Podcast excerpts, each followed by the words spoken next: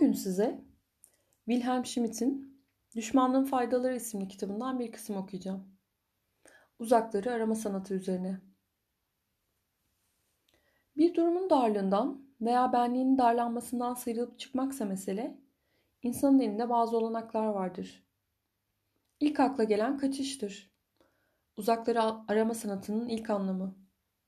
Ötekilerle, sevilen insanlarla ve arkadaşlarla Keza meslektaşlarla ama özellikle düşmanlarla ilişki her zaman, her durumda onlara olan sevgiyi muhafaza etmeyi gerektirmez. Bazen de onlardan kurtulmak evladır. Bir an evvel oradan çekip gitmek. Aceleyle uzakları aramak, ister insanın kendisinden, ister başkasından kaynaklansın, fazla yakın olması halinde sadece zarar verebilecek olan kötü bir etkiyi uzaklaştırmak için anlamlı bir yoldur. Binicilikte de yanı sıçrama denen kaçamaklar işte buna yarar. Herkesin kabiliyeti vardır bu yoldan çıkmalara, başına buyruk hareketlere, maceracı teşebbüslere, gündelik hayattan çılgınca firarlara, geceler süren seyranlara, günlerce ve haftalarca bazen aylarca ve yıllarca ortadan kaybolmaya. Bazen de aşk maceralarına karışır.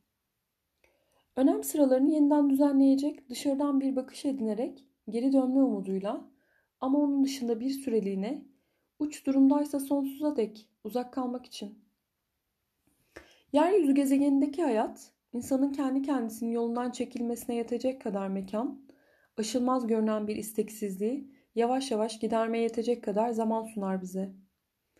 Uzakları arama sanatının ikinci bir anlamı, insanın kendi içindeki uzaklara erişme arayışından çıkar.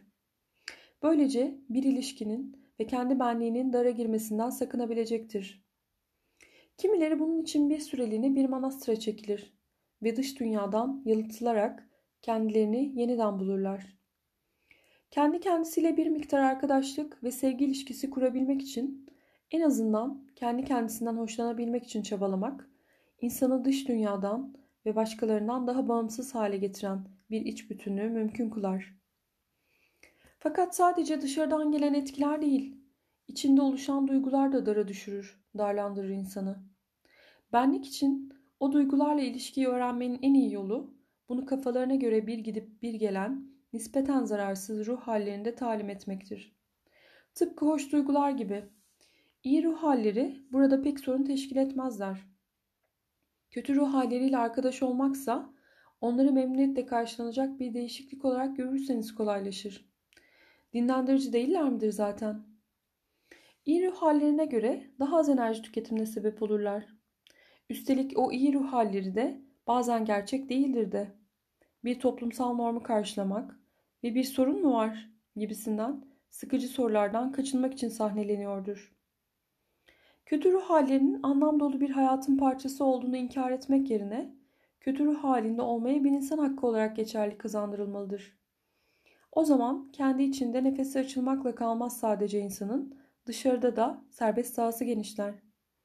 Kötü ruh halinde fazla çabalamadan başkalarına mesafe koyabilirsiniz, öyle arzu ediyorsanız. Burada gereken kötü ruh halini rastgele sağa sola yaymamak, hedef gözeterek sadece uygun düştüğü yerde zuhuruna izin vermek ve alakasız kişiler etkisini azaltmak için onu hükümran bir şekilde kendine hakim olarak yaşamaktır. Koşulla bir güne kötü ruh haliyle başlayabilmek emsalsiz derecede hoş bir histir. O gün her şey ancak daha iyiye gidebilir.